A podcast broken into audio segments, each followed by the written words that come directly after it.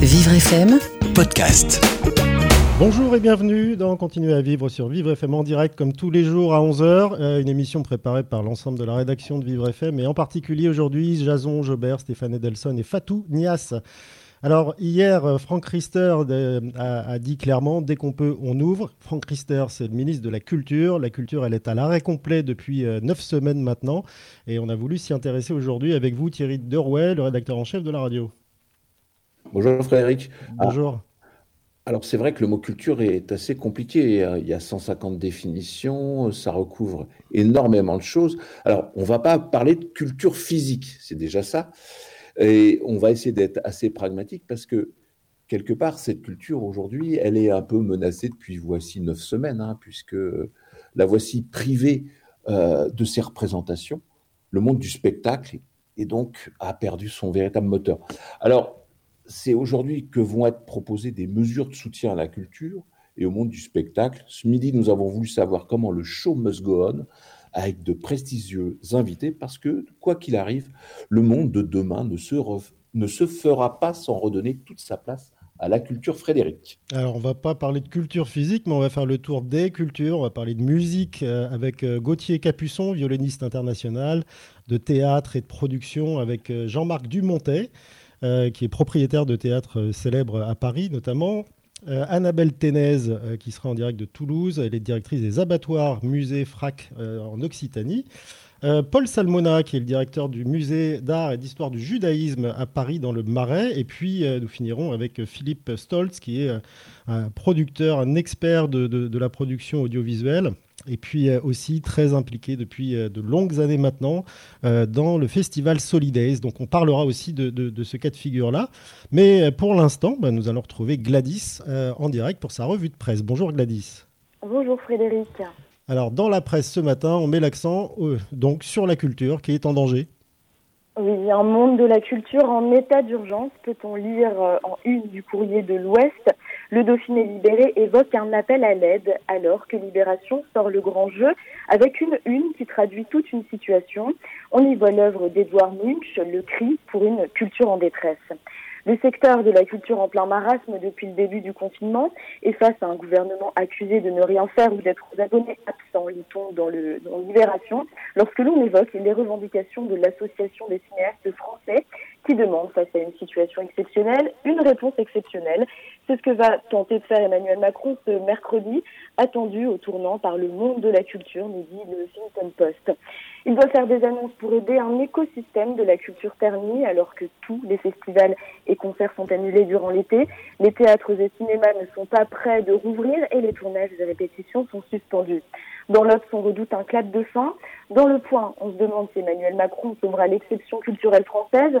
Beaucoup espèrent l'annonce par Emmanuel Macron d'une année blanche pour les intermittents du spectacle, soit l'annulation simple dans le calcul de leurs droits de la période de blackout culturel qui ira bien au-delà du confinement, nous préviendrons. Le Monde évoque un secteur laminé par la pandémie, le Monde dont la tribune sur la culture la semaine dernière avait fait grand bruit.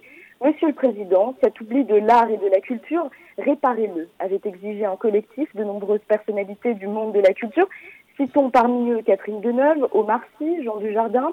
Depuis six semaines, Franck Rister ne dit strictement rien. Des je ne sais pas à l'appel, quelques mots sur les théâtres privés, semble-t-il de vagues encouragements, déplorait-on dans le journal.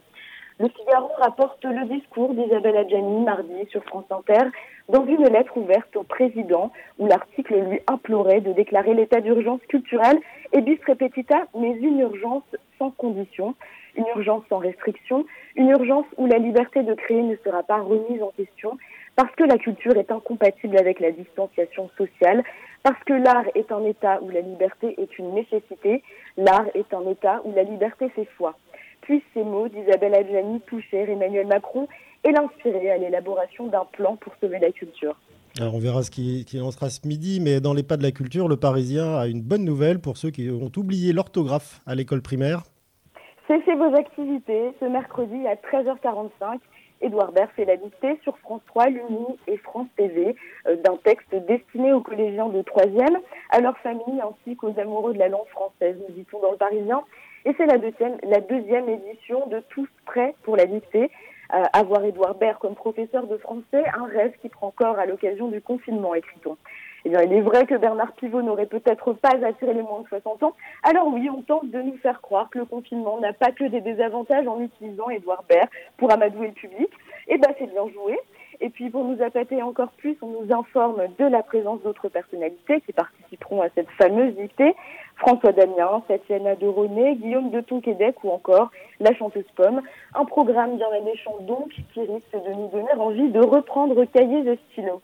Effectivement, ça donne envie de s'y coller. Alors que euh, sur le bilan euh, aux États-Unis, euh, le bilan repart à la hausse avec 2333 décès en 24 heures. Mais le pays reste difficile à suivre tellement il se passe des choses.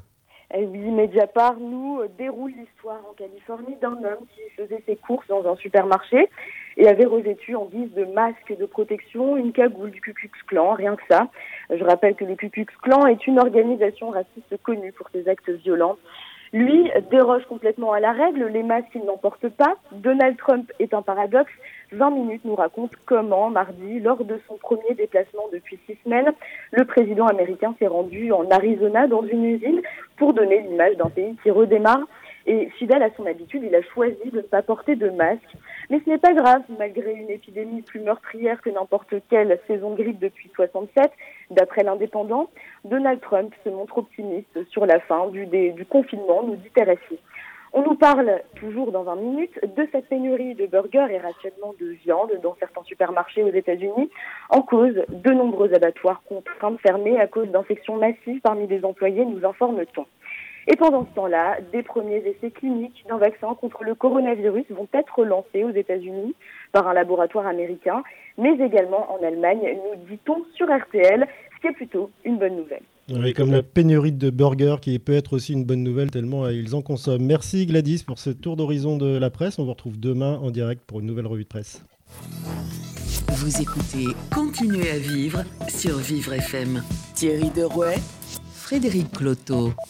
Show must go on, la place de la culture dans le monde de demain. On en parle ce matin et on va commencer par la musique avec Gauthier Capuçon. Bonjour Gauthier. Bonjour. Merci beaucoup d'être en direct avec nous ce matin. Vous êtes violoncelliste international et vous nous aviez déjà fait un petit cadeau, le plaisir euh, il y a quelques jours de, de venir jouer un morceau en fin d'émission. Cette fois-ci, euh, on ne va pas vous écouter jouer, mais on va vous parler et surtout vous entendre sur un thème, alors évidemment de culture, parce que c'est vraiment le thème du jour, mais surtout de culture internationale. Parce que vous, quand on parle de déconfinement éventuel en France, euh, vous êtes concerné, mais vous êtes aussi concerné par ce qui se passe dans les autres pays, puisque euh, quid de vos tournées, de vos projets ailleurs? Bah, tout est tout est à l'arrêt partout dans le monde. Hein. On est tous, on a personne n'a de réponse. on ne sait pas ce qui va se passer dans dans deux semaines. On sait que cet été tout est annulé, euh, les concerts, les festivals, euh, au moins jusqu'à la fin de l'été, euh, ce qui est évidemment dramatique. Après ça, après ça, on n'en a aucune idée, donc on ne sait pas ce qui va se passer à l'étranger, on ne sait pas ce qui va se passer en France. Nous, pour les artistes, évidemment, qui voyagent partout, ça veut dire pas de concerts, ça veut dire pas de revenus, et donc du jour au lendemain, c'est voilà, on est on est au chômage total. Alors Gauthier Capuchon, comment est-ce qu'on fait aussi pour, euh, bah, j'ai envie de dire, jouer librement de votre instrument? Vos voisins en profitent, j'imagine.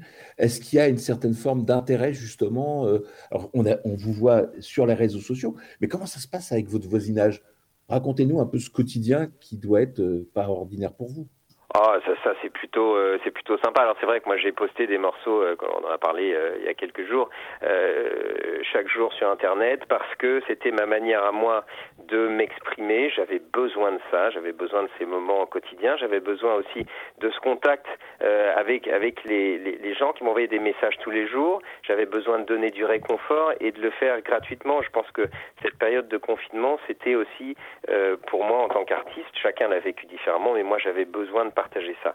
Maintenant, euh, le temps du déconfinement, c'est un autre temps et euh, il faut rappeler, comme tous les artistes le font euh, ces jours-ci, de, tout le monde de la culture, qu'on a, on a besoin de de se produire pour gagner notre vie et que la culture est évidemment primordiale. Tout le monde en a besoin, on en a besoin pour s'exprimer, pour être en communion, pour être en lien.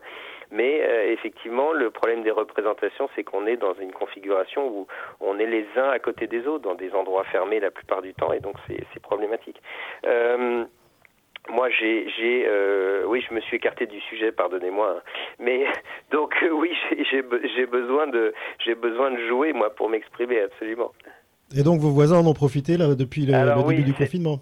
Ouais, il me semblait que j'avais oublié la fin de la question. Alors, mes voisins sont ravis euh, avec l'arrivée des beaux jours. J'ai la chance d'avoir des voisins euh, euh, incroyables qui me grondent quand je n'ouvre pas les fenêtres, quand je fais mes répétitions. Voilà, donc eux sont en demande de plus de musique. Voilà, je suis un, musicien chanceux à Paris. ce sont eux qui ont de la chance de vous avoir comme voisin pour le coup. Ça, à deux reprises, là, vous venez d'évoquer une situation financière potentiellement difficile. on va pas parler de votre cas en particulier, mais vous jouez vous dans des orchestres qui sont assez grands. Euh, et est-ce que vous avez eu connaissance déjà de peut-être d'amis ou de, collègues qui sont eux euh, en difficulté aujourd'hui? Il y a de nombreux cas, c'est pour ça que c'est le ministère de la Culture, évidemment, c'est très compliqué aujourd'hui parce qu'il y a, y a le monde du livre, il y a le monde du cinéma, le théâtre, la musique, euh, il y a plein de formes de rémunération différentes aussi. Euh, si je prends mon domaine, moi, qui est la musique euh, classique, alors il y a effectivement les intermittents, il y a ceux qui ont la chance d'être salariés, et puis il y a les, les indépendants comme moi qui n'ont rien. On n'a pas de caisse, moi je ne suis pas intermittent, je n'ai pas de salaire, donc euh, du jour au lendemain, il n'y a plus rien qui se passe. Et oui, j'ai des amis, je suis en, contact avec euh, de nombreux musiciens, euh, jeunes et moins jeunes, français et de l'étranger, et voilà, on rencontre tous le même problème. On a, on n'a pas de solution depuis deux mois. rien n'est en place, ne serait-ce que par exemple par rapport aux banques, par rapport aux emprunts bancaires, quand vous avez un appartement euh, que vous devez payer votre loyer, si vous ne pouvez plus gagner d'argent et si vous n'avez pas d'économie, vous ne pouvez tout simplement pas payer votre loyer. Et on a euh, à l'heure actuelle certaines banques qui font des efforts, mais j'ai des amis qui, m'appellent en me disant que leur banque ne veut pas, absolument pas reporter ces échéances de, de, de prêts pour les loyers. Donc c'est absolument catastrophique. Et on espère effectivement que le plan d'urgence euh, qui devrait normalement être annoncé aujourd'hui sera à la hauteur. Gauthier Capuçon, la musique, c'est c'est pas juste jouer d'un instrument, c'est euh, c'est l'acoustique d'une salle, c'est la présence d'un public, c'est euh, beaucoup de choses, une intensité forte. Comment vous voyez cette intensité revenir bah, après cette période de déconfinement où visiblement il y a quand même beaucoup de gens qui sont échaudés pour se réunir dans une salle? Oui, mais je pense que quand on veut, on peut trouver des solutions. Il va falloir qu'on trouve des solutions, encore une fois, tous ensemble, avec tous les acteurs euh, autour de la table, euh, que ce soit les salles de concert, les organisateurs, les musiciens et le, et le public. On a, on a tous besoin de ces moments-là.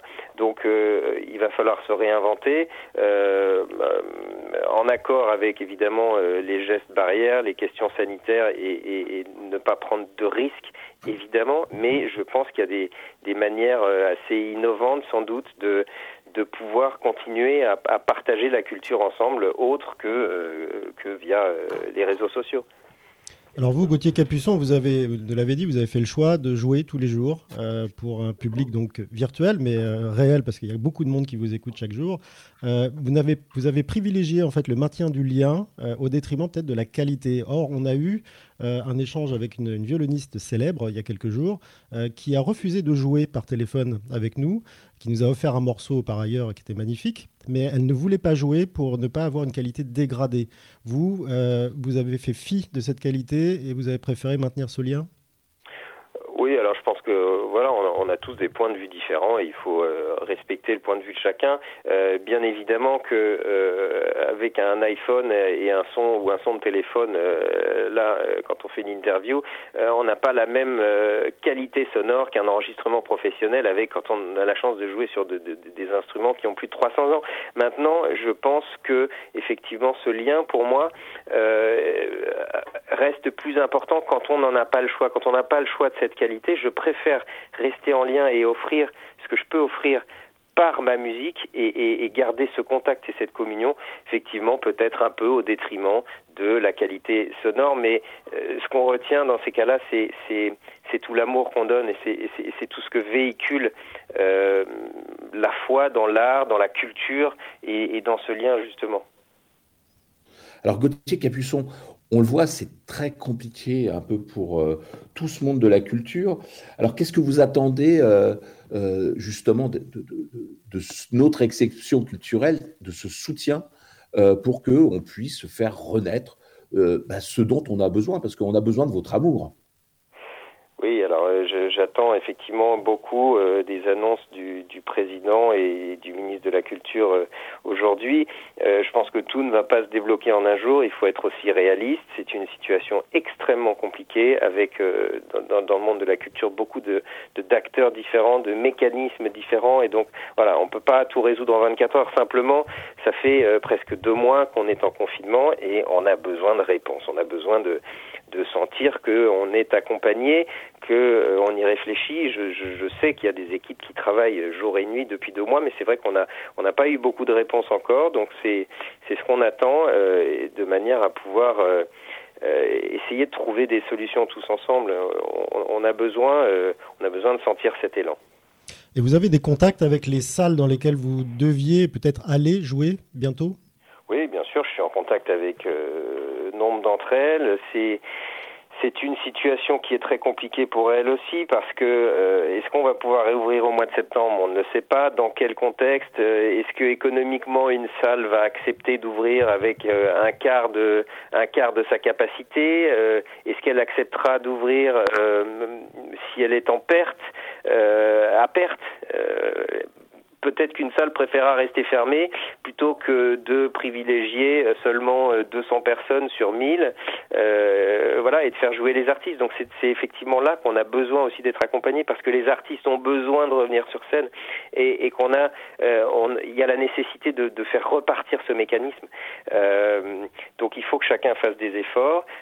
Évidemment les artistes sont prêts sont prêts à en faire parce qu'aujourd'hui on est on est chez nous on est dans l'incapacité de se, produire et de partager. Donc bien sûr que les artistes, je, je, je, pense, sont, veulent faire des efforts, mais il faut que tout le monde fasse des efforts. Gauthier Capuçon, là, dans votre rêve le plus profond, c'est quoi euh, le morceau, l'œuvre que vous aimeriez rejouer là tout de suite? Ah là, tout de suite, euh, j'aimerais partager la musique de chambre avec mes collègues sur scène. Euh, euh, je pense par exemple à Jérôme Ducrot, mon pianiste qui m'accompagne depuis 52 jours de confinement avec ses morceaux qu'on fait par, par iPad interposé. J'aimerais retrouver le, le bonheur d'être avec un orchestre, de, de, voir 80 musiciens ou 100 musiciens autour de moi, de, de sentir leur énergie, leur regard, et puis de sentir une salle, une salle vibrer. C'est c'est ça l'art, c'est ça la culture, euh, quelle que soit la musique, le, théâtre. On a besoin de sentir l'énergie d'une salle et, de, fouler, de se sentir sous ses pieds un, théâtre, une grande salle de concert. Et voilà, j'ai hâte de revivre ça. Alors Gauthier Capuçon, une dernière question. Euh, le, le, déconfinement annoncé à partir de lundi, il est ultra progressif. Est-ce que vous allez continuer à jouer quotidiennement comme vous le faites? Euh, c'est une grande question. Je pense que je ne vais pas continuer quotidiennement parce que je, je, je souhaite aussi soutenir euh, soutenir tous les tous les artistes, euh, tout le monde de la culture. Et c'est vrai que, euh, comme je disais tout à l'heure, la, la, la, gratuité pendant le confinement était un geste solidaire. Et j'avais envie d'être aux côtés de tous ces gens qui étaient seuls chez eux, qui sont seuls, qui qui ont souffert, certaines familles qui étaient endeuillées, et puis évidemment tous les soignants. Donc j'avais envie de de, de à ma manière d'apporter ce que je pouvais apporter. Et, moi, c'est la musique. Maintenant, simplement, il faut être solidaire aussi de, de, de tout ce monde de la culture euh, et de tous mes collègues et, de rappeler que euh, on a besoin de vivre et donc pour vivre, euh, on donne aussi des représentations.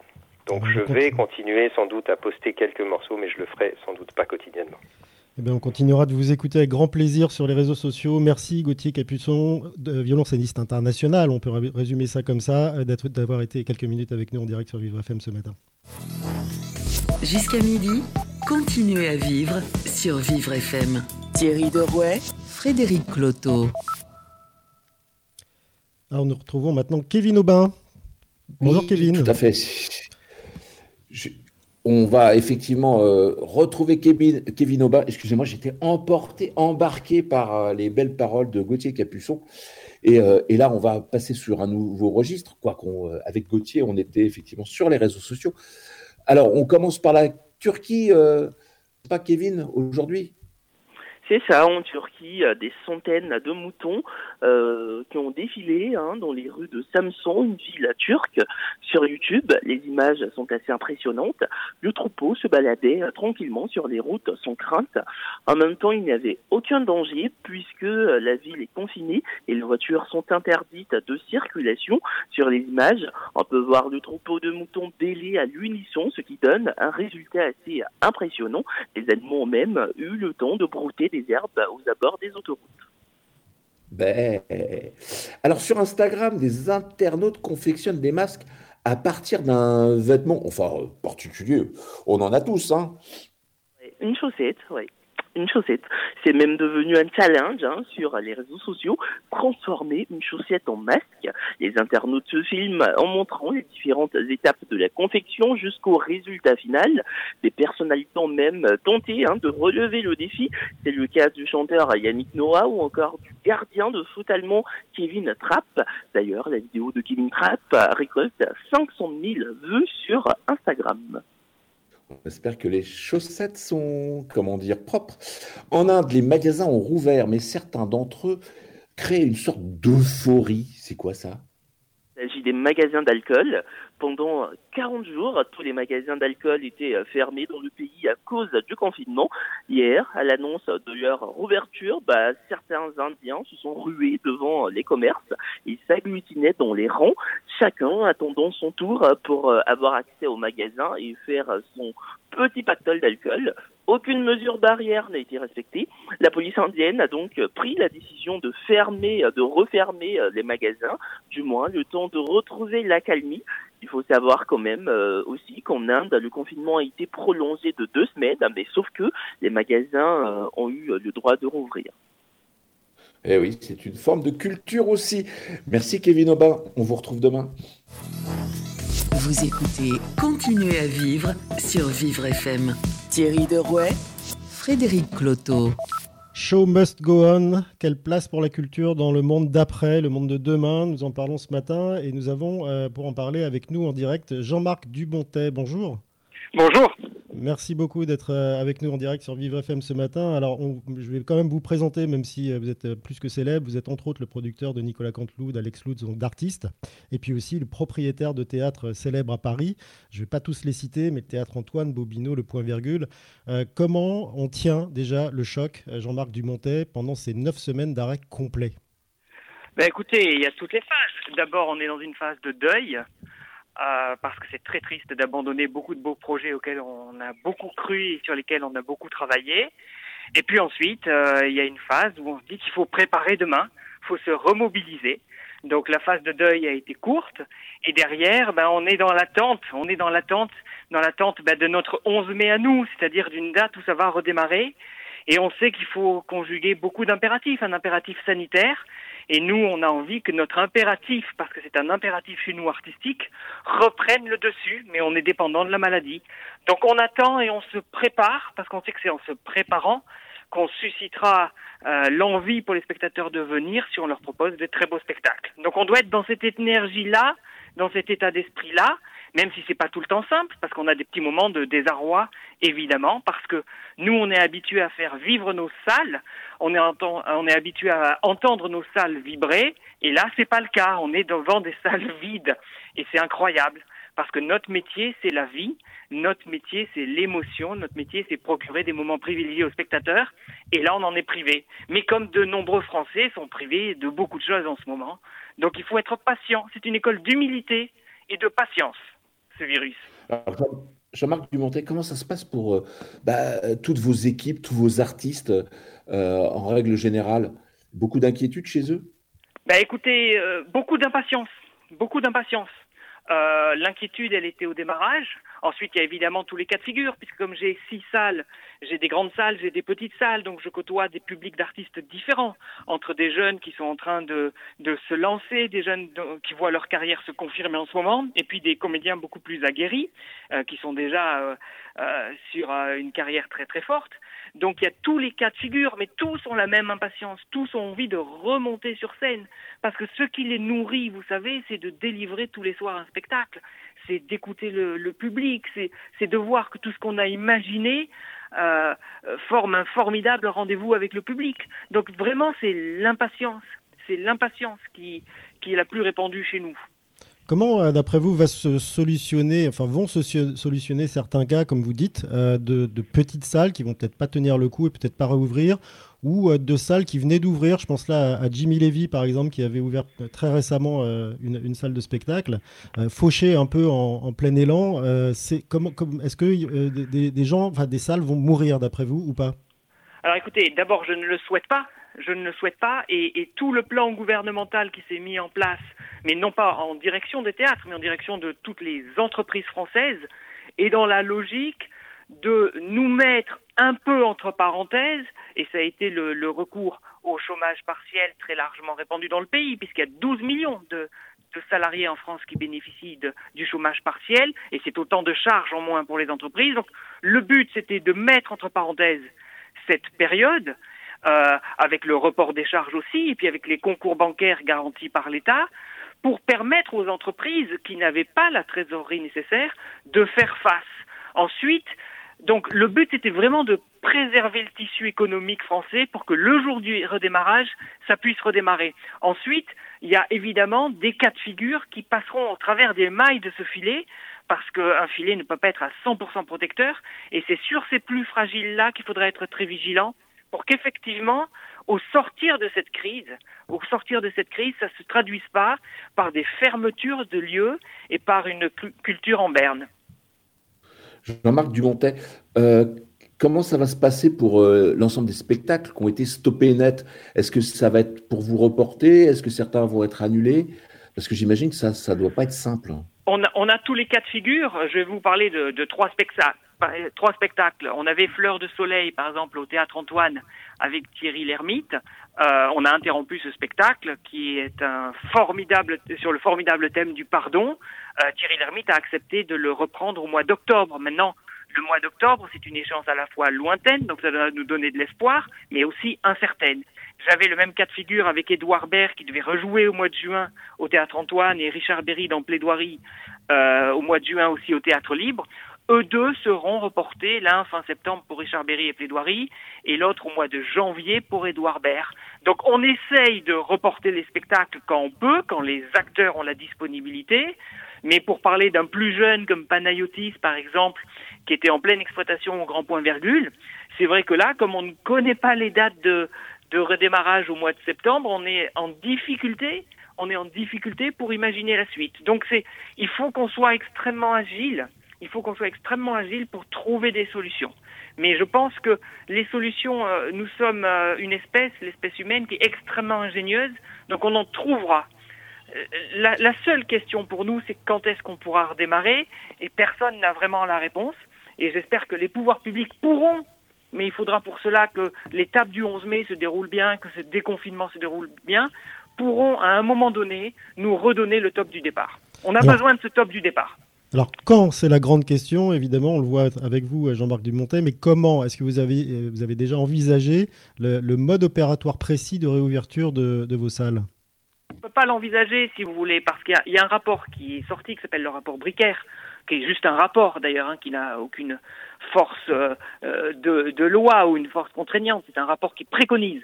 ce rapport met en avant des mesures de distanciation sociale qui, pour moi, ne correspondent absolument pas à l'idée que j'ai d'un spectacle. Un spectacle, c'est un moment privilégié, un moment de communion entre le public et les artistes, et là, ça ne s'y prêterait pas. Donc, si vous voulez, euh, on est dans l'incertitude parce que le pays, de toutes les façons, est dans l'incertitude. Nous, on a été les premiers à fermer, on sera les, les, les derniers à ouvrir moi, ce que je préconise, c'est qu'on puisse à nouveau fréquenter les salles de spectacle en étant définitivement débarrasser de ce virus et définitivement débarrasser de l'appréhension de ce virus. Parce que c'est un moment privilégié. Or, si vous y allez avec des appréhensions, vous ne partagez pas le plaisir que vous devez, que doit vous procurer un spectacle. Donc malheureusement, malheureusement, il va falloir qu'on soit patient. Il n'y a pas de mesure à prendre. Nous, évidemment, si c'est euh, prendre la température des spectateurs à l'entrée de la salle, si c'est euh, demander à chacun de, euh, de, de, se laver les mains, tout ça, on peut y arriver, c'est aucun souci. Il faudra trouver des solutions. En revanche, si c'est dire qu'on va fonctionner, qu'on pourrait fonctionner avec 20 ou 25% d'une jauge, c'est à mon sens rigoureusement impossible parce que la magie du spectacle, la magie du spectacle se trouverait euh, cruellement malmenée et ça c'est pas possible parce que c'est l'essence même de ce qu'on propose, c'est des moments uniques. Donc si ces moments uniques euh, je les détruis, c'est pas la peine de les proposer. Jean-Marc Dumontet, euh, parmi toutes vos activités, est-ce que vous avez quand même réussi à en sauvegarder certaines? Écoutez, on, on, a pu, euh, c'était la demande de, de, de, TF1 et puis une forte demande pour nous. J'ai pu maintenir effectivement à partir du, du, 6 avril, on a changé considérablement nos moyens de tournage et on a maintenu l'émission de, de, Canteloup. Donc euh, c'est Canteloup qui s'appelle C'est Canteloup confiné, avec d'un côté Alessandra Sublet chez elle, de l'autre côté Nicolas Canteloup confiné chez lui. Et donc on a pu maintenir cette activité, mais qui est une partie euh, pas essence, enfin qui est très importante pour moi, mais c'est 10% de mes activités généralement, mais on a pu maintenir cette activité. Et ça faisait du bien, ça faisait du bien de réenclencher avec la vie aussi, même si c'est dans des conditions euh, drastiques sanitairement et tant mieux, mais ça faisait du bien de réenclencher. Et moi j'ai hâte d'ailleurs, et c'est pour ça que je l'ai fait aussi, parce que j'avais envie de réenclencher, parce que j'ai hâte que dans ce pays on réenclenche, on réamorce, on redémarre, parce qu'on a tous envie de vivre, et si on s'est mis entre parenthèses c'était pour protéger la vie. Donc après, j'ai bien envie qu'on en jouisse euh, particulièrement de la vie. Donc voilà, à partir du 11 mai, j'attends que chacun se remette à retrouver une vie le plus normale possible et qu'on réenclenche parce que ce pays va et doit redémarrer et nous, on doit y contribuer. Quelle énergie, Jean-Marc Dumontet, euh, on le sent dans votre, dans votre voix. Vous avez donc réussi à maintenir quelques productions audiovisuelles dans lesquelles vous êtes euh, impliqué, euh, mais beaucoup d'autres ont dû s'arrêter, pas mal de tournages, aussi des films. Est-ce que vous pensez qu'on va avoir un, trou là euh, dans la raquette des, programmes télé, notamment pendant l'équivalent de, la durée du confinement, c'est-à-dire pendant deux mois, ben, on va pas avoir beaucoup de frais Vous savez, je vous parlais de l'ingéniosité humaine, elle est là. Regardez, regardez M6 qui a dégainé avec Cyril Lignac une émission euh, que je trouve assez réjouissante, assez collaborative euh, et, et, qui est une excellentissime idée. Donc moi, je crois en l'ingéniosité humaine et je crois qu'on trouve toujours des solutions. Regardez le foisonnement qu'il y a sur les réseaux sociaux. Donc oui, euh, techniquement, concrètement, les chaînes de télévision, évidemment, voient tout leur tournage euh, s'arrêter, mais euh, l'âme humaine a énormément de ressources. Et ça, c'est vraiment de mes credos. Et, je vois aussi, d'ailleurs, que dans notre capacité de gérer cette crise, vous savez, envoyer des TGV médicalisés, qui y aurait pensé? Eh bien, on a fait des prouesses. Les, les personnels soignants, le corps médical, l'hôpital public, l'hôpital privé, ont fait des prouesses. À nous tous demain de faire des prouesses, parce qu'il faut que ce pays redémarre, et on en a d'autant plus besoin que ce pays redémarre, c'est qu'aujourd'hui on ne voit pas tous les plus fragiles. Vous avez dans, dans nos métiers, dans nos métiers, il y a beaucoup euh, les auteurs qui ne vivent qu'à la recette, les metteurs en scène qui ne vivent que sur la recette, les attachés de presse qui ne vivent que sur la recette. Ce sont des gens qui ne sont pas intermittents, qui, n'ont pas de revenus, et donc il y a vraiment des fragiles aujourd'hui qui ont besoin que ça redémarre. Donc on doit tous mettre notre énergie pour faire redémarrer ce, ce pays et surtout dépasser nos appréhensions parce que c'est normal qu'on en ait, mais il faudra aussi apprendre à vivre avec un petit peu le Covid, euh, parce que maintenant on a eu la preuve que nos hôpitaux tiennent et il faut réenclencher la vie. Jean-Marc Dumontet, petite question crève-cœur, si vous aviez là euh, la possibilité de, lancer, de relancer ce soir euh, l'un de vos spectacles, ça serait lequel? Oh, J'en ai trop. J'en ai trop, j'ai eu trop de deuil. Donc ne, ne me demandez pas parce que j'ai eu trop de deuil. Je vous parlais tout à l'heure de, de, plaidoirie avec Richard Berry. Euh, je vous parlais euh, d'Edouard Baird. Je vous parlais de Par le bout du nez avec Berlin et de Maison. Je vous parlais de Panayotis. Je vous parlais de Thierry Lhermitte sur ce tellement beau thème de la résilience et du pardon. J'ai trop de deuil pour en choisir un. J'ai envie que tous reprennent, parce que vous savez, mon métier est un métier extraordinaire, c'est un métier où on vibre, et, moi, ce qui me nourrit, c'est de voir une salle heureuse et de me dire, tiens, t'as bien travaillé, t'as bien partagé euh, des émotions, des interrogations, des rires. Donc, euh, ne me demandez pas de choisir, j'ai envie que tous reprennent. J'ai envie que tous reprennent, et j'ai envie de voir ces spectateurs nous saluer, nous remercier, se lever émus et bouleversés par nos spectacles, parce que c'est pour ça que je fais ce métier. On imagine, euh, Jean-Marc Dumontet, que vous êtes en contact avec ces artistes. Est-ce que eux aussi sont prêts comme vous et, très enclins à rouvrir le plus vite possible? Je, parlais euh, il y a deux jours avec Richard Berry. Il trépigne. Euh, il me parlait de plaidoirie, il me disait je relis les textes et pourtant il le sait par cœur parce qu'on a joué énormément ce spectacle, on était en tournée, on avait 100 dates de tournée, beaucoup, beaucoup ont été annulées et Richard me disait je trépigne. Ils ont tous envie, ils ont tous envie. Je voyais Panayotis hier. Ils ont tous envie parce que c'est leur vie. C'est leur vie d'être sur scène. C'est leur raison d'être. Vous savez, quand on choisit d'être artiste, c'est parce qu'on a envie de dire des choses, on a envie de montrer des choses et qu'on en a besoin intrinsèquement. C'est des, c'est des, c'est aussi des violences, c'est aussi des douleurs personnelles, c'est aussi des engagements personnels. On n'est pas artiste si on est tiède. On est artiste parce qu'on a envie de dire des choses, on a envie de bousculer le monde, on a envie de participer à, la vie du monde. Et là, ils sont exclus de la vie du monde comme on est tous exclus de la vie du monde puisqu'on est suspendus. Donc ils ont tous cette, terrible impatience, et cette magnifique impatience d'ailleurs. Alors des prouesses, on sent que vous êtes capable d'en faire et vous allez en faire, Jean-Marc Dumontet. Euh, par contre, vous le dites clairement, on rouvrira quand on aura des conditions optimales, c'est-à-dire la possibilité d'avoir des salles pleines. Merci Jean-Marc Dumontet, propriétaire de théâtre, producteur, euh, agent, euh, d'avoir été avec nous ce matin en direct sur Vivre FM pour témoigner de la situation que vous vivez actuellement. Alerte coronavirus. Si vous avez de la toux, et de la fièvre, vous êtes peut-être malade. Dans ce cas, restez chez vous. Limitez les contacts avec d'autres personnes. Appelez votre médecin. La maladie guérit en général en quelques jours avec du repos, mais si les signes s'aggravent, que vous avez des difficultés importantes à respirer et que vous êtes essoufflé, appelez le 15 immédiatement. Plus d'informations sur gouvernement.fr. Ceci est un message du ministère chargé de la Santé et de Santé publique France. Jusqu'à midi, continuez à vivre sur Vivre FM. Thierry Derouet, Frédéric Cloteau. Et un autre homme plein d'énergie est avec nous comme chaque jour, Monsieur Moult, pour les bons conseils du jour. Bonjour Monsieur Moult. Oui, bonjour. Merci Jean-Marc Dumontet pour ces quelques mots. J'en ai la chair de poule. C'était vraiment euh, euh, rempli de passion. C'était magnifique. ça me plaît.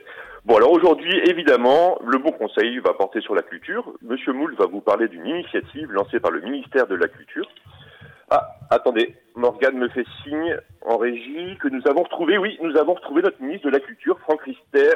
Ah, non, il est là, il n'est pas là, il disait, ah non, il n'est pas là. Bon, à la fois, quand on se souvient de sa redoutable intervention avant la remise des Césars, quand il nous disait remettre un César à Polanski serait un mauvais signal, ben, on comprend mieux pourquoi on l'entend plus, hein. Bon, à la fois, il a eu au moins le mérite de se taire, contrairement à d'autres qui nous assomment avec toutes leurs chimères. Donc voilà, ça c'est fait. Revenons à notre initiative, Monsieur Moult. Donc mon initiative aujourd'hui, c'est euh, hashtag culture chez nous. C'est la culture à domicile pendant cette période de confinement. C'est un site que le ministère de la Culture a mis en place parce qu'il dispose de ressources extrêmes et il les met à disposition en ligne sur le site culture.gouv.fr dans différents domaines. Donc on a l'archéologie, le cinéma, les musées, le spectacle, la jeunesse, la danse, voilà, le tout en streaming. Et puis il y a une petite initiative aussi qui m'a plu et qui plairait beaucoup à Thierry, je crois, c'est l'opéra hockey. Donc c'est le karaoké version opéra. Donc voilà Thierry, j'aimerais beaucoup avoir euh, avoir une petite euh, présentation de ce de ce opéra hockey. Voilà, en tout cas sur ce site, regardez, visitez, lisez, écoutez, jouez et participez. J'aimerais terminer évidemment ma chronique par une citation de Jean Villard qui nous dit le théâtre est une nourriture aussi indispensable à la vie que le pain et le vin. Le théâtre est donc au premier chef un service public, tout comme le gaz, l'eau et l'électricité.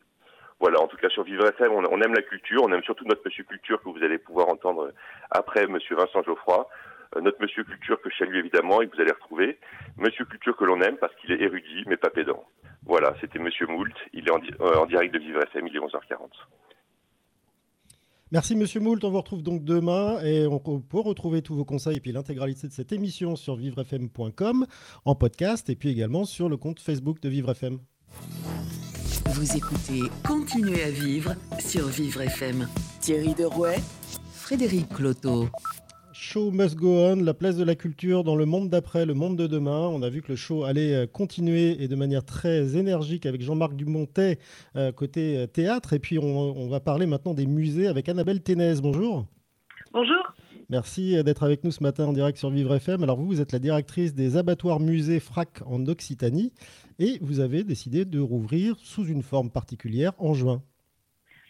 Donc euh, nous, euh, nous avons pour objectif euh, d'ouvrir courant juin. Je ne vais pas vous donner encore la date exacte parce qu'on est, on est vraiment dans les, dans les préparatifs, mais d'ouvrir peut-être sous une forme pas complète dans un premier temps, mais, mais en tout cas d'arriver à, à, de nouveau accueillir du, du public dans les abattoirs et redécouvrir nos expositions. Euh, donc euh, nos expositions sur le site des abattoirs. Donc comme vous le signalez, nous sommes un musée d'art moderne et contemporain et également certains de nos projets en région puisque nous sommes un FRAC. Donc pour vos éditeurs qui ne connaîtraient pas les FRAC, ce sont les fonds régionaux d'art contemporain. Et donc le principe d'un FRAC, c'est au contraire d'un musée où vous venez vers nous, c'est nous qui allons vers vous euh, un peu partout et surtout dans des lieux d'art, ou surtout plutôt dans des lieux qui ne sont pas des lieux d'art pour, pour y mettre de l'art. Alors, Annabelle Ténez, euh, comme on est un peu parisien, pouvez nous expliquer un peu ce que sont ces abattoirs? Parce que c'est un, peu comme les abattoirs de la Villette pour Paris, c'est ça? Euh, Oui, c'est, une architecture assez différente, hein, puisque, en fait, si vous venez aux, abattoirs à Toulouse, et j'espère que vous allez tous le faire euh, cet été, en fait, ça, ressemble à une sorte de grande basilique en briques. Et en fait, c'est une architecture industrielle qui ressemble vraiment à une basilique grecque en briques, mais construite évidemment au 19e siècle pour, euh, l'abattage des, animaux et qui est devenue un lieu d'art en, en 2000 et, euh, et donc euh, qui est devenu un lieu plutôt pour, euh, pour les artistes. Et, euh, nous présentons des, des, expositions. Nous avons également euh, des, des, collections. Et donc nous avions ouvert juste avant eh bien, le confinement plusieurs projets, donc notamment la première étape française du pavillon qu'avait imaginé Laure Prouveau il y a pile un an pour la Biennale de Venise, également une grande collection italienne grâce à un collectionneur qui s'appelle Gino Di Maggio, donc ça s'appelle Viva Gino. C'est une exposition très joyeuse vraiment euh, pour euh, euh, qui dit vraiment vive l'art avec des tas d'artistes différents, dont beaucoup que vous pouvez connaître même si vous n'êtes pas familier avec avec le, le, monde de l'art, comme par exemple Yoko Ono ou Ben, et également un artiste japonais euh, euh, Matsutani, dont nous présentons un grand ensemble qui a été donné à l'Institut national d'histoire de l'art et qui est un des grands maîtres Goutai, installé à Paris euh, depuis de nombreuses années. Donc là, Annabelle Ténez, vous reprenez à l'identique, c'est-à-dire que les, collections qui sont présentes, qui étaient présentées avant la fermeture, seront les, mêmes, qui seront visibles par les, visiteurs à partir de mi-juin, ou environ mi-juin, c'est ça? Puisque euh, l'idée c'était quand même que les, que les visiteurs puissent profiter de ces projets, euh, dont d'ailleurs on, a eu beaucoup de répondants euh, autour de ces projets sur les réseaux sociaux, et d'arriver à ce qu'on ait accès à eux. Donc on a réussi à décaler nos programmes pour pouvoir prolonger ces projets qui n'avaient eu une durée de vie que pour certains d'à peine trois semaines en fait. Alors, vous nous avez décrit un peu l'espace dans lequel euh, vos, collections sont exposées. Euh, est-ce que cet espace, vous avez maintenant une idée précise de la manière de l'aménager pour euh, garantir la sécurité, on va dire, sanitaire de tous vos visiteurs? Alors on est, c'est vraiment quelque chose sur lequel on est en travail, hein, et on est en travail comme tous les musées depuis euh, depuis plusieurs semaines sur cette question-là, hein, puisque évidemment l'idée c'est de que tout le monde se sente en sécurité. Hein, c'est le but d'être en sécurité, hein, que ce soit les euh, les équipes euh, qui font fonctionner le musée, que les que les visiteurs. Donc c'est vrai qu'il y a un grand mouvement de solidarité entre structures. On échange beaucoup de d'infos, de réflexions, et et surtout on travaille beaucoup sur les détails, puisque l'idée c'est pas uniquement de rouvrir, c'est de rouvrir dans une condition de dans des conditions sanitaires, mais aussi de confort les, les meilleurs les meilleurs possibles. Donc en fait, euh, on travaille aussi bien sur des circuits de euh, de circulation que vraiment sur euh, est-ce qu'on récupère un ticket, est-ce qu'on récupère pas un ticket. tout va signifier aussi dans beaucoup de, de, détails et auxquels nous sommes très attachés. Puis comme comme tout le monde, on, on apprend au fur et à mesure de de cette expérience qu'on vit tous. Annabelle Ténez, euh, moi j'ai une fille à qui j'ai dit euh, d'aller voir des expos virtuelles en ligne. Et elle m'a dit Ah, mais mon Dieu, surtout pas. Qu'est-ce que ça va être dramatiquement mort. Euh, C'est quoi votre avis? Ah, c'est une bonne question parce que c'est vraiment euh, quelque chose qu'on discute beaucoup, hein, aussi bien dans les réactions des visiteurs que dans le euh, que, que entre nous. Hein. Et en fait, il y a plein de manières de, de, de partager l'art. et puis, il y a plein de manières aussi d'avoir envie de le recevoir. Hein. Donc, il y a des gens, oui, qui qui, qui veulent vraiment le rapport direct. Il y a d'autres personnes qui sont contentes quand même de, de voir des projets, d'avoir accès à eux. Euh, et puis il y a, y a plein d'autres manières hein, de, aussi de partager euh, les expositions, hein, et pas que les expositions, les collections. Euh, c'est déjà des choses sur lesquelles on travaillait euh, beaucoup avant, hein, qui évidemment se sont se sont accélérées. je suis d'accord sur un point, c'est que ce sont deux manières. le virtuel c'est une manière complémentaire d'avoir accès à l'art.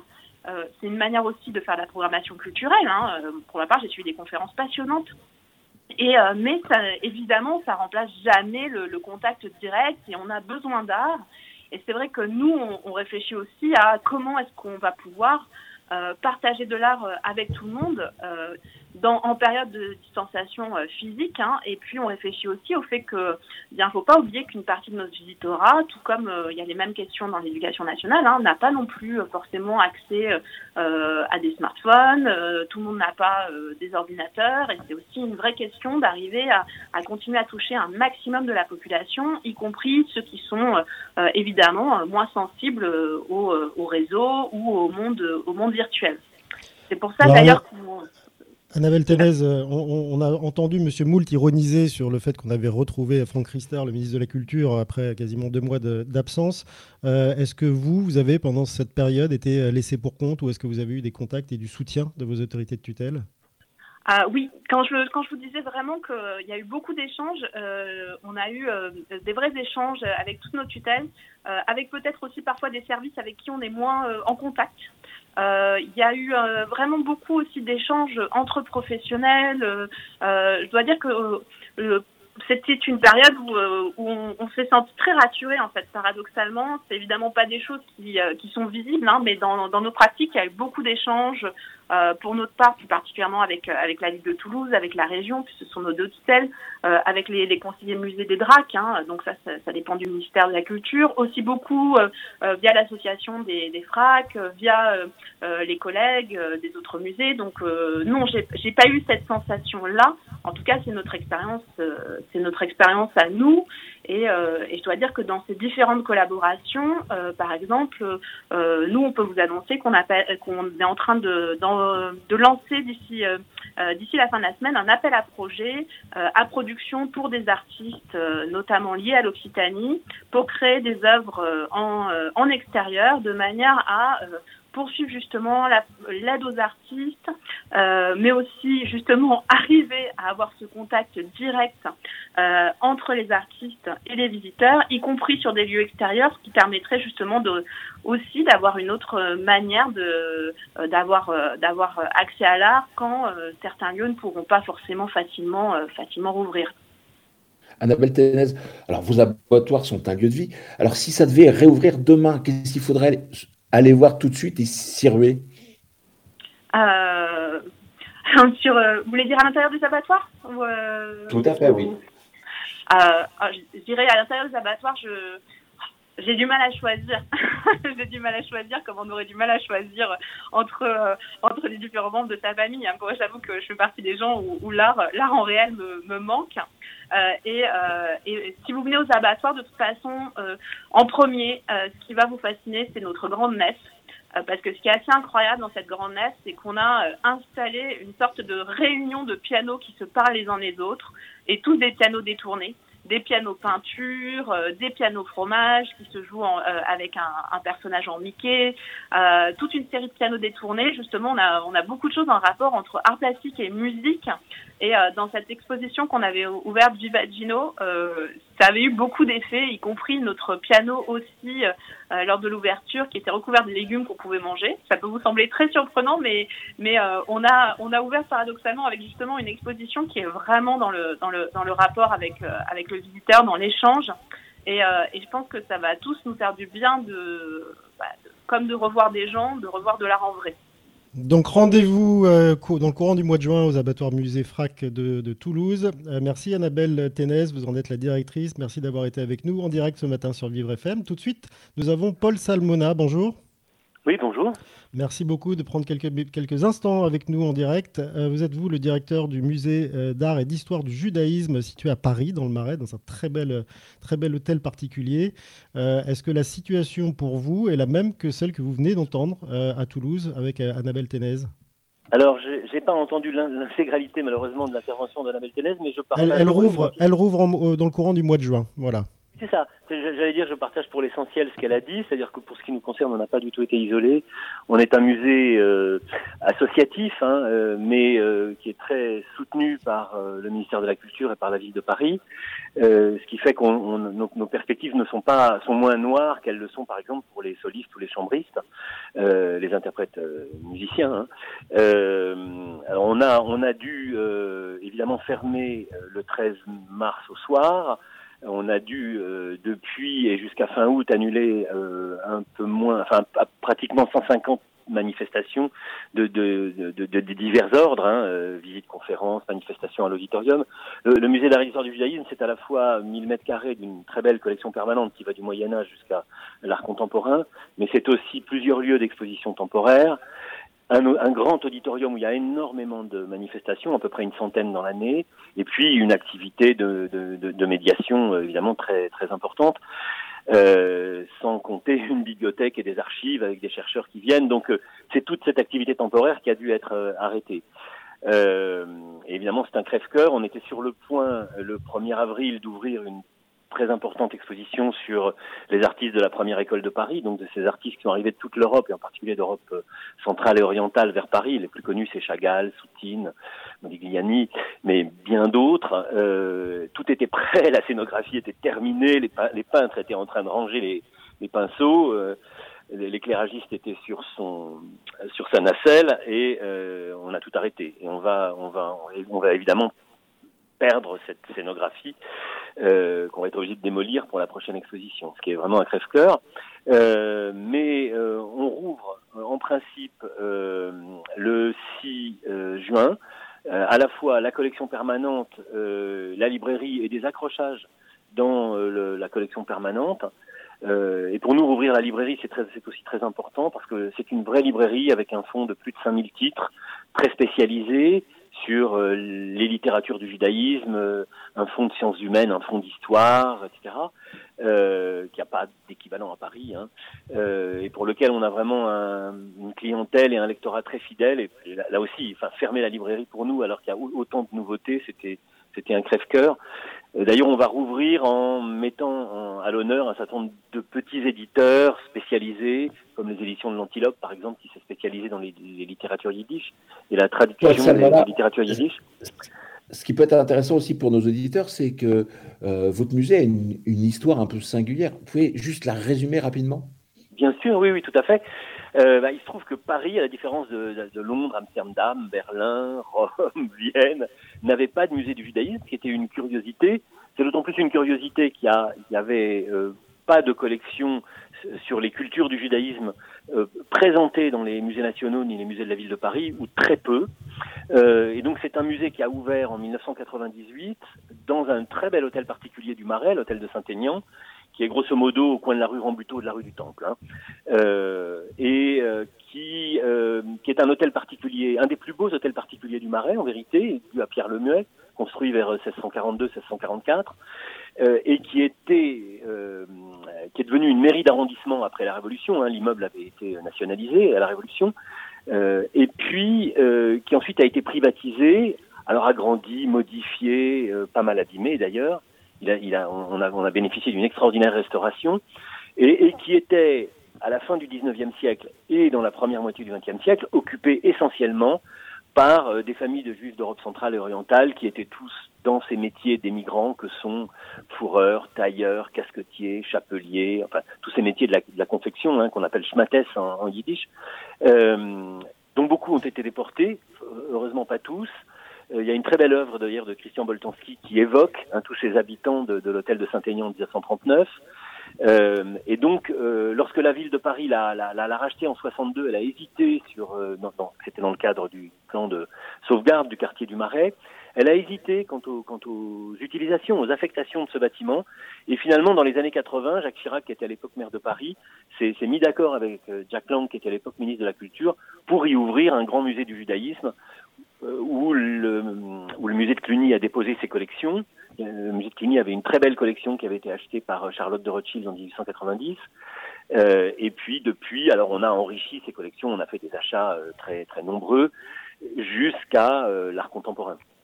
Voilà, donc c'est une très, très belle histoire que vous, euh, que vous racontez là sur, pour ce, ce, magnifique hôtel particulier.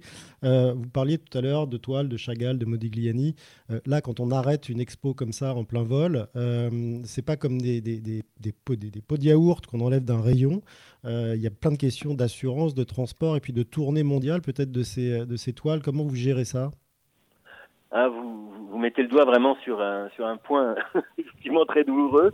C'est-à-dire qu'une exposition, c'est un énorme travail de préparation, vous venez de, de, de l'évoquer, euh, de d'emballage des œuvres, hein, pour, pour, lesquelles on fait des caisses spécifiques, etc. Et de fait, on a tout arrêté, euh, on a pratiquement arrêté les transports d'œuvres euh, avant qu'elles ne partent des prêteurs. Alors heureusement, l'exposition bénéficiait de très nombreux prêts du Centre Pompidou, qui est à un pâté de maison du Musée d'art et d'histoire du judaïsme. Donc Là, ça a été relativement euh, simple. Euh, D'autres œuvres étaient arrivées, on est en train de les, rendre parce que l'exposition, en fait, euh, pour nous est une exposition essentielle et nous l'avons reportée au printemps prochain, de façon à ce que vraiment elle trouve son public? Et du coup, on n'aura pas de grande exposition cet été, mais il est à craindre que le public soit un peu clairsemé. Et on rouvrira le 7 octobre avec une grande exposition qu'on prépare depuis plusieurs années sur Pierre Dac, l'humoriste Pierre Dac.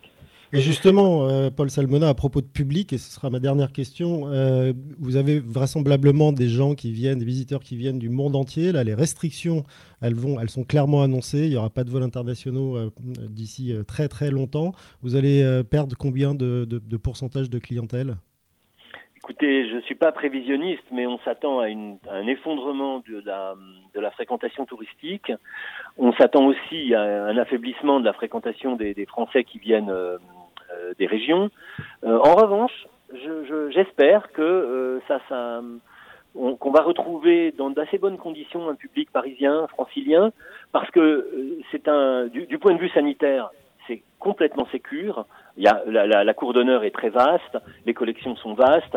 On peut, on peut vraiment avoir un grand nombre de visiteurs sans qu'ils se frôlent, sans qu'ils se, sans qu'ils se gênent mutuellement, euh, sans avoir d'ailleurs à organiser des circuits compliqués comme on est obligé de le faire dans les bureaux, hein, euh, mais en, ayant des conditions sanitaires raisonnables avec euh, du gel hydroalcoolique à tous les accès, euh, et puis et puis en, veillant à la, à la en, mettant des, des, pare-brises comme, comme on a fait partout maintenant à la billetterie, à la librairie.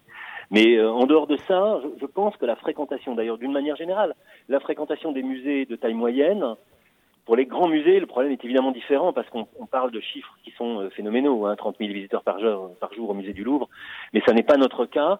Et dans notre cas, je pense qu'on pourrait vraiment visiter le musée dans de très très bonnes conditions. Ça sera un endroit frais, climatisé au mois de, au mois de juillet, euh, à mon avis très agréable pour les Parisiens, les Franciliens et les Français qui seront venus à Paris. Donc le contre-pied est pris, on peut aller visiter tranquillement euh, et à partir du 6 juin le musée d'art et d'histoire du judaïsme. Merci Paul Salmona, vous dirigez ce musée, merci d'avoir été avec nous ce matin en direct sur Vivre FM.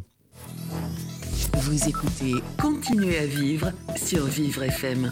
Thierry Derouet, Frédéric Cloteau. Show must go on, le show, il en connaît un rayon. Il est avec nous en direct ce matin également. Il s'appelle Philippe Stolz. Bonjour Philippe. Bonjour Frédéric. Merci d'être, euh, de prendre quelques minutes de votre temps euh, pour être avec nous. Alors vous, euh, quand je dis vous en connaissez un rayon, c'est que vous avez été l'un des, des cofondateurs de, de Andemol qui a produit moult et moult programmes et notamment de télé-réalité pendant des années. Puis vous étiez aussi l'associé de, Cyril Hanouna dans, dans H2O. là, avec vous, il y, a, de multiples facettes qu'on peut aborder. Il y a d'abord la facette de production audiovisuelle. Vous avez lancé là tout récemment une émission qui a d'ailleurs plutôt bien marché, un programme de cuisine, je crois. Oui, tout à fait, oui, sur une euh, petite chaîne en fait de, qui s'appelle My Cuisine.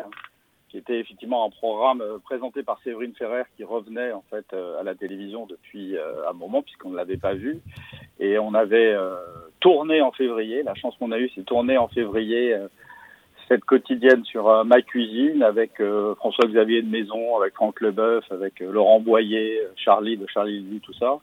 Et on a dû effectivement aménager euh, le montage qui s'est fait euh, en confinement. Euh, donc c'est un peu particulier parce qu'il fallait s'adapter avec tout ce qui s'est passé. Et puis on a pu diffuser depuis le, 5 avril cette quotidienne sur My Cuisine. Ça tombait bien puisque tout le monde s'est lancé dans la cuisine à fond. Donc on, a, on a été très content de pouvoir en tout cas finir ce programme et le, et le présenter aux téléspectateurs aussi. Philippe Stolz, euh, est-ce qu'un jour vous pouviez imaginer que des gens confinés dans un appartement plusieurs semaines, ça puisse être la réalité? C'est très drôle votre question. Récemment, j'ai dit à un de mes amis, j'ai euh, entre guillemets confiné, enfermé euh, des, des gens dans des, dans des endroits, puisque j'ai produit Secret Story pendant de nombreuses années. Et je n'imaginais pas, moi, être confiné, entre guillemets, un jour, à la différence deux, c'est que euh, ben moi, je, les occupais en tout cas toute la journée, ce qui n'était pas mon cas à titre personnel, puisque je suis tout seul à Paris. Mais je n'imaginais pas ça. En revanche, je dois dire que ce qui m'a servi beaucoup dans ce confinement, c'est que euh, on n'imagine pas le travail qu'il y a derrière en fait euh, ces émissions et notamment on, travaillait avec des psychologues, des psychiatres, euh, et que euh, toutes les informations qu'on avait pu avoir, notamment sur euh, d'autres confinements, comme des gens qui travaillaient sur les plateformes ou les sous-marins, moi, m'ont beaucoup aidé psychologiquement, parce qu'il y a des moments où c'était extrêmement difficile. J'ai pas de jardin, j'ai pas de terrasse, j'ai rien, donc je, je, je, me remémorais en fait aussi les indications qu'on avait pu en fait me donner en tant que producteur de l'émission et que j'appliquais effectivement sur ces émissions. Et je veux dire que ça m'a servi. On parlait d'expérience pour le coup.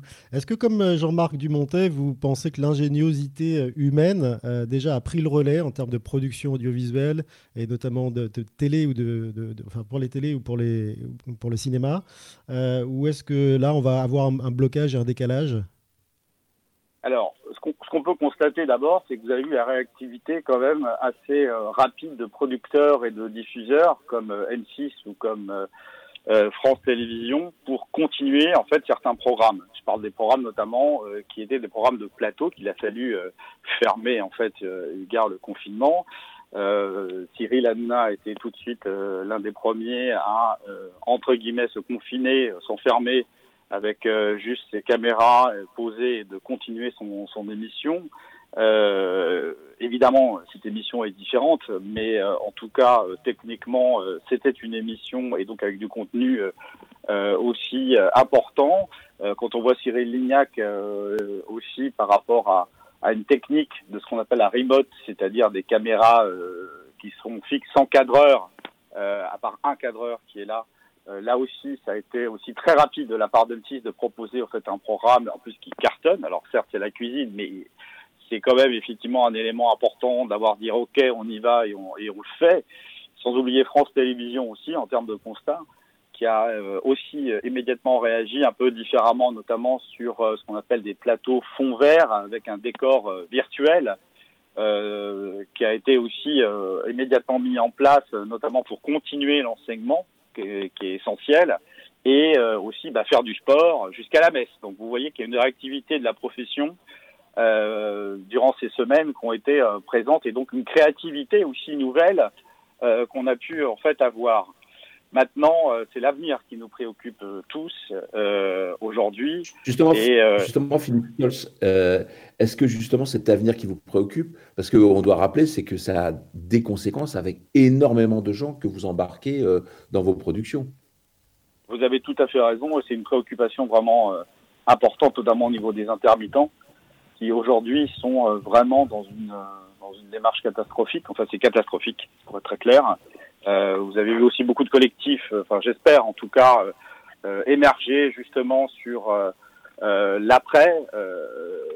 notamment, il y a un, un, collectif très fort qui est aujourd'hui prenez soin de vous, mais demain prenez soin de nous. pour le cinéma, le théâtre, les concerts, le spectacle et la télévision, parce que tous les tournages vont pas redémarrer après le 11, hein, c'est pas vrai. D'ailleurs, vous voyez, pour vous donner un exemple, les problématiques que ça peut donner, ne serait-ce que sur une grosse émission comme The Voice. The Voice aujourd'hui, en fait, ne peut pas faire en fait son émission battle avec du public. ils veulent faire l'émission, mais sans public. Sans public, ça veut dire aussi qu'il faut une assurance. Il en parlait tout à l'heure. Euh, euh, et c'est aussi essentiel de dire que bah, les assurances n'assurent plus. Euh, donc du coup, la production qui n'est pas une de mes productions, mais que je salue, en fait, se retourne aussi vers TF1 en disant ce que vous vous assurez au cas où TF1 n'assure pas, et donc aujourd'hui, on est dans un no man's land de ne pas pouvoir faire l'émission et donc de mettre encore des gens, des intermittents, encore en situation d'interrogation pour l'avenir parce que je rappelle que euh, on attend beaucoup de, de, ce qui va se passer là cet après-midi sur les rencontres, euh, notamment euh, par rapport à la production audiovisuelle. Qu'est-ce qui va se passer sur le chômage? Et pour nous, c'est essentiel parce qu'on se retrouver dans une situation, on est déjà dans une situation dramatique, mais là, ça va être terrible. Oui, ça concerne vraiment des, milliers, voire des millions de, personnes. Alors, je disais, Philippe Stops, que vous aviez plusieurs casquettes. Il y en a une qui est peut-être moins connue, euh, du public, qui est d'être bénévole sur le festival Solidays depuis le premier jour et de d'assurer bénévolement avec une grosse équipe, avec un, un, coût, euh, un coût qui avoisine les 400 000 euros que vous euh, réunissez euh, pour, pour apporter cette compétence gratuite de captation audio et vidéo du Festival Solidaise. Arrêt brutal du festival, ça a été décidé, c'était un crève-cœur pour Luc Barber, on l'a bien vu. qu'est-ce que, quel est, l'avenir du, festival aujourd'hui, puis de tout ce qui en découle? Parce que ça faisait du bien ce festival-là. Oui, tout à fait. On est plusieurs, euh, ce qu'on appelle des protistes, des professionnels gratuits, en fait, donc bénévoles, en fait, euh, investis euh, dans ce festival. Moi, ça fait effectivement 21 ans, depuis le premier jour où j'y suis, parce que euh, je trouve que le message que l'on porte, en fait, dans ce festival est essentiel, encore plus aujourd'hui, et que donner donner en fait aussi un message dans un festival de musique comme celui d'Est qui est maintenant évidemment un très gros festival et, très important. Ça a été extrêmement difficile de prendre cette décision, euh, évidemment, comme vous vous en doutez. Le, fait aussi de ne pas pouvoir euh, réunir tous ces artistes était très compliqué, euh, même si on a pensé le reporter en septembre. Maintenant, les conséquences, elles sont très claires. C'est que 70% de, de, de, de, moyens de solidarité SIDA existent grâce en fait à Solidaise. Donc ça met en péril l'association, il faut le savoir, et les 3 millions de résultats qui sont des investissements euh, euh, dans des euh, missions, dans les associations en fait, pour pouvoir développer en fait des projets ou soutenir des projets, ben on les a pas cette année. Donc concrètement, pour vous donner un exemple, l'édition 2019, il y a eu 108 projets dans 22 pays qui ont été soutenus grâce à Solidaise et, et, on peut absolument pas euh, voir euh, l'avenir en rose en disant qu'est-ce qui va se passer en fait euh, pour pour cette année. On se pose aussi même la question de savoir est-ce qu'il y aura un, un l'année prochaine. Vous savez les deux problèmes. Encore une fois, on parle d'assurance. Les assurances ne couvrent pas en fait ce, ce, cette partie-là. L'Elfest c'est pareil, on a assez parlé. Et de l'autre côté aussi de voir un peu comment on peut continuer et, et soutenir l'action. Alors notamment un message important pour ceux qui, euh, qui avaient euh, les billets. On a fait une publication euh, hier en disant voilà, si vous voulez rembourser votre billet, en fait, ben, on vous invite à noter la date du 1er juin parce que c'est très compliqué en fait de mettre en place le système pour ceux qui voudraient être remboursés, mais il y a aussi les détails des modalités pour ceux qui voudraient en fait bah, faire un don, c'est-à-dire ne pas se faire rembourser euh, pour pouvoir aussi, bah, nous, continuer en fait à, à, concevoir ce festival avec tous les bénévoles, avec Garoué et l'ensemble de l'association la, de euh, Solidarité SIDA. Et vous avez raison, Philippe Stolz, de rappeler qu'on se demande à quoi servent les assureurs en ce moment. Philippe Stolz, allez, imaginons demain matin, vous vous, vous, vous réveillez, c'était un mauvais rêve. La première chose que vous avez envie de faire, c'est quoi? Mettre de la musique à fond dans la rue. vraiment retrouver ce côté euh, léger qu'on a perdu, en tout cas, euh, je parle pour moi, où euh, vraiment ce, côté festif nous manque en fait, et, de nous voir, de nous, rassembler autrement. De toute façon, c'est sûr que ça va être ça va être différent par rapport à ce qu'on vient de dire, mais voilà, pour moi, c'est qu'on soit ensemble et qu'on ait l'esprit festif, en fait. Alors, nous rassembler autrement, c'est justement l'idée de soutenir Solidays en ne se faisant pas rembourser ses billets parce qu'il y a 108 projets l'an dernier qui ont été soutenus. Euh, je rappelle que Solidays, ça a réuni quand même 200, euh, plus de 200 000 spectateurs, donc c'est pas rien. Donc, continuez de soutenir cette action. Philippe Stolz, vous, le jour où ça reprend, évidemment, vous y serez. Il n'y a, aucun doute là-dessus. Et puis, on vous a réservé une petite surprise que nous avons, on va dire, votre ancien euh, client euh, en ligne, puisqu'il est chroniqueur chez nous. Il nous fait un plan média encore aujourd'hui. Il s'appelle Laurent Stork. Bonjour Laurent. Euh, bonjour Frédéric. alors voilà, c'est bizarre, mais on réunit un client et un fournisseur à l'antenne. C'était il y a quoi Il y a 10 ouais, ans? Non, mais on s'est déjà réunis sans être client et fournisseur, puisqu'on est assez amis et que c'est un des meilleurs producteurs de France. Donc il n'y a pas de problème avec ça. Vous pouvez, vous pouvez parler tous les deux. Hein ouais, bah, salut Philippe. Salut Laurent, heureux de, heureux de t'avoir. Bah, effectivement, moi aussi dans ma chronique, euh, je vais parler euh, des 100 000, 200, 300 000 intermittents du spectacle. Effectivement, je pense pas mal à eux en ce moment. Eh ben, on va en parler tout de suite. Merci euh, Philippe Stolz d'avoir été avec nous en direct. Et puis tout de suite, donc c'est votre plan média, Laurent, qui nous parle de culture dans le futur. Bah pour moi, il n'y a aucun doute, hein, pas de futur sans culture. Déjà, je ne bois pas, je ne fume pas, je ne fais pas de sport et je déteste la campagne. Alors j'ai aucune envie de vivre dans un futur sans culture. Moi j'ai besoin d'art et de culture pour vivre, de théâtre, d'exposition, de danse, de sculpture, de littérature, de musique et bien sûr de cinéma. Mais la culture, c'est 100% humain. It's a people business, comme disent avec un certain mépris les auditeurs des cabinets de conseil. Sous-entendu, c'est ingérable, c'est pas rentable, et puis ça dépasse dans nos tableurs Excel. Alors c'est vrai, la culture, ça sent le soufre. Parce qu'il faut rappeler que c'est fait de sang, de sueur, de larmes, de peine, de rencontres, bref, de toutes ces matières organiques propagatrices du Covid. D'ailleurs, les pluies de postillons qui arrosent les premiers rangs d'orchestre sont redoutées de tous les amateurs de théâtre. Les fougueuses embrassades du show business, tous sexes confondus d'ailleurs, étonnent toujours le néophyte. Alors, si la culture est dangereuse en période de pandémie, beaucoup la trouvent dangereuse tout le temps. En effet, elle nécessite de collaborer avec des gens bizarres, des artistes. Il faut comprendre leurs souffrances, écouter leurs états d'âme, compatir à leur hypochondrie, calmer leurs angoisses et souffrir de leurs caprices. Parce que c'est ça la matière première de la culture. C'est des artistes et des créateurs qui sont au front, avec des centaines de milliers de soldats qui les soutiennent à l'arrière. Il y a 170 corps de métier sur le tournage d'un film, des électriciens aux maquilleuses, en passant par les menuisiers et les comptables. Il y a 220 corps de métier dans une chaîne de télévision. Alors c'est vrai, c'est un people business qui nécessite beaucoup de femmes, beaucoup d'hommes. D'ailleurs, la collection Harlequin a essayé de faire écrire ses livres par des robots, mais cela a échoué. Alors si ça échoue pour écrire du Harlequin, imaginez le résultat pour écrire du Proust ou du Welbeck. D'ailleurs, certains facétieux ont fait peindre des tableaux en attachant un pinceau à la queue d'un âne. Mais c'est resté anecdotique dans l'histoire de l'art. Même l'œuvre qui s'appelle Merde d'artiste, ces fameux excréments mis en boîte de conserve par Piero Manzoni, valent plus cher que la toile d'un âne.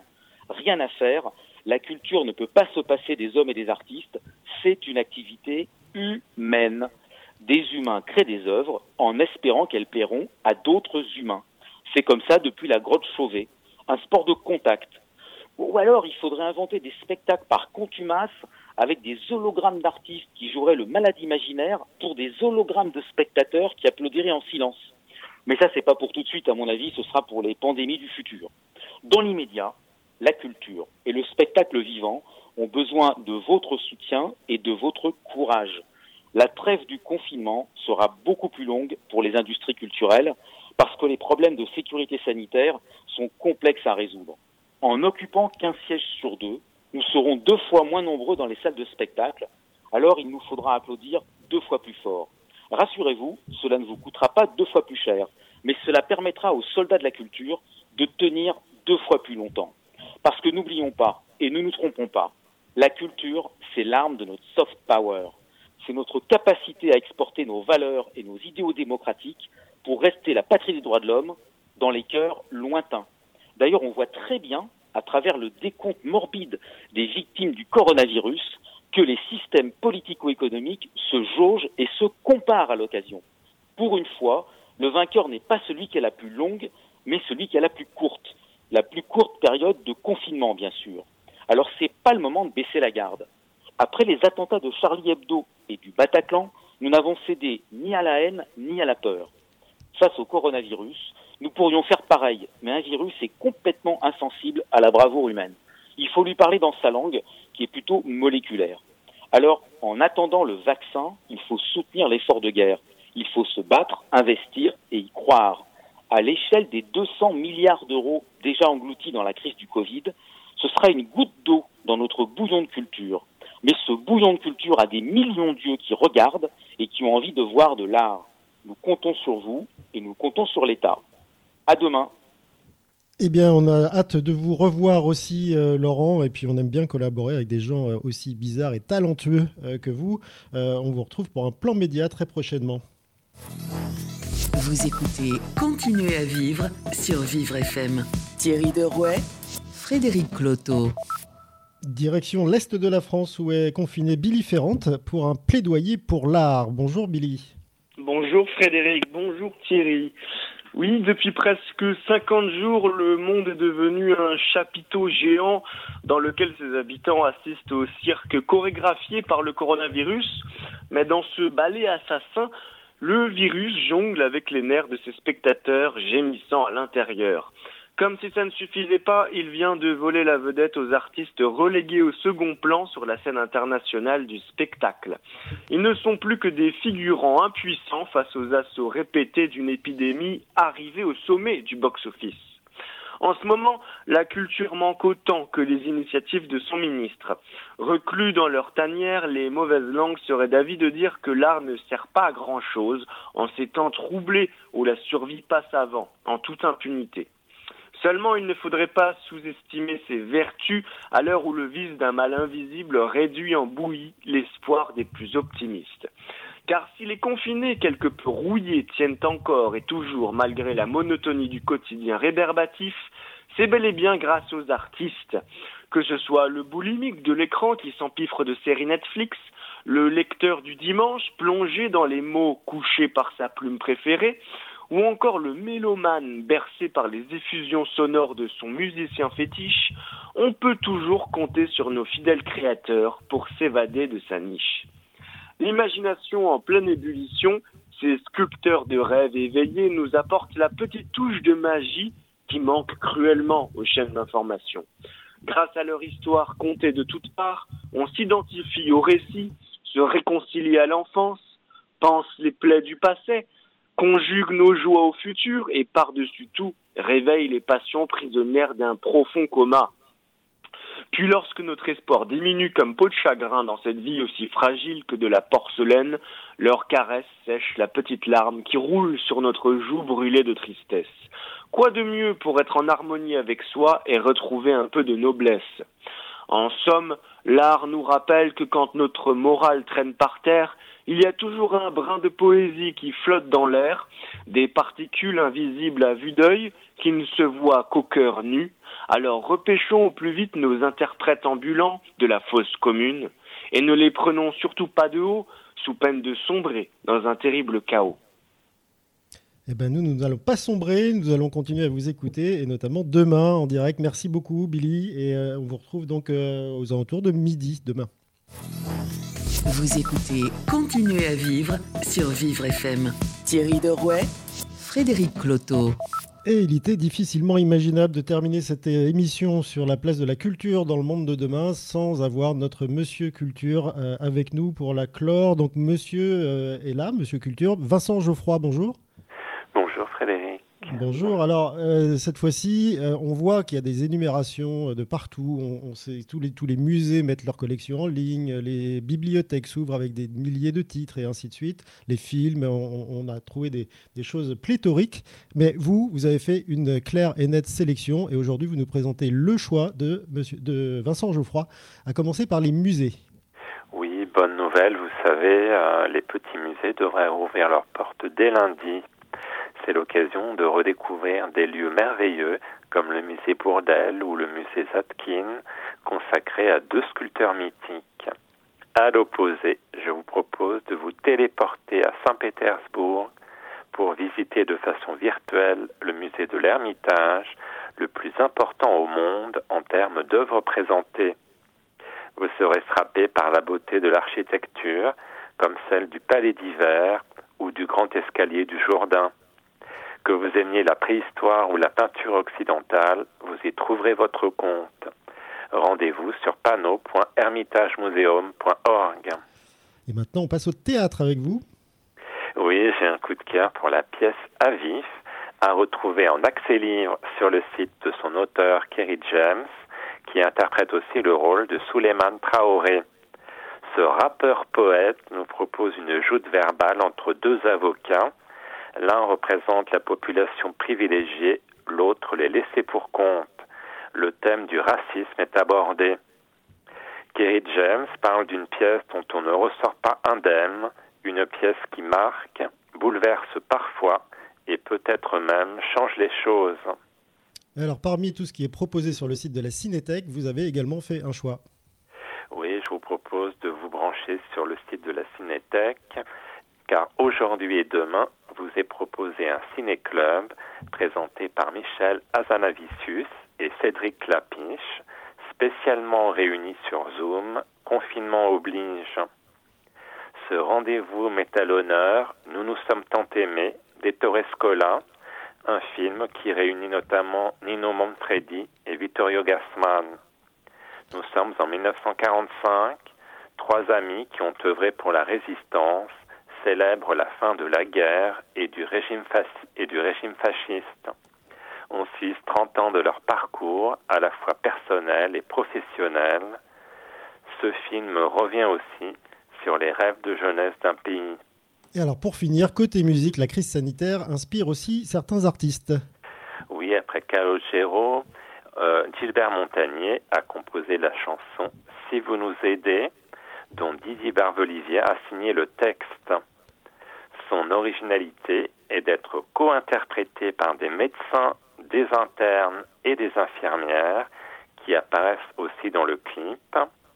Cette chanson optimiste donne la pêche et apporte l'espoir.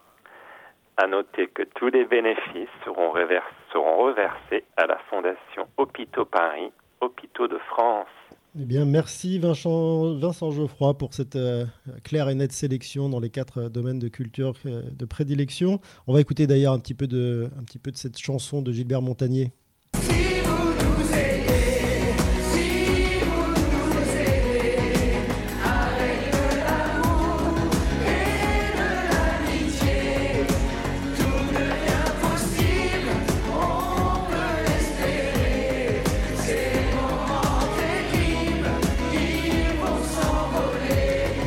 Voilà, voilà, donc euh, chanson de Gilbert Montagnier, paroles de Didier Barbelivien et tous les bénéfices reversés à la Fondation Hôpitaux euh, de Paris et Hôpitaux de France. Alors Thierry Derouet, vous êtes toujours avec moi, j'imagine. Euh, demain, on va partir dans un autre univers. Tout à fait, oui. après ce beau moment de culture et d'échange, on va essayer de savoir si après bah, la période dite de confinement, les bonnes ou mauvaises habitudes des Français qui ont été effectivement euh, euh, évoquées jusqu'ici vont continuer et perdurer. Voilà, en tout cas, euh, l'idée pour nous, c'est de savoir si derrière, on va avoir ce génie français qui va pouvoir se réadapter à une vie qui ne sera pas tout à fait comme avant. Eh ben, on va voir si les bonnes habitudes euh, continuent de durer euh, dans le temps. Merci à vous Thierry Derouet, merci à Morgane Guillet pour la réalisation de cette émission. Merci à vous qui nous avez écoutés ce matin et puis rendez-vous demain à 11h en direct sur Vivre FM. D'ici là, bah, restez bien chez vous et à l'écoute de nos programmes. Vivre FM, podcast.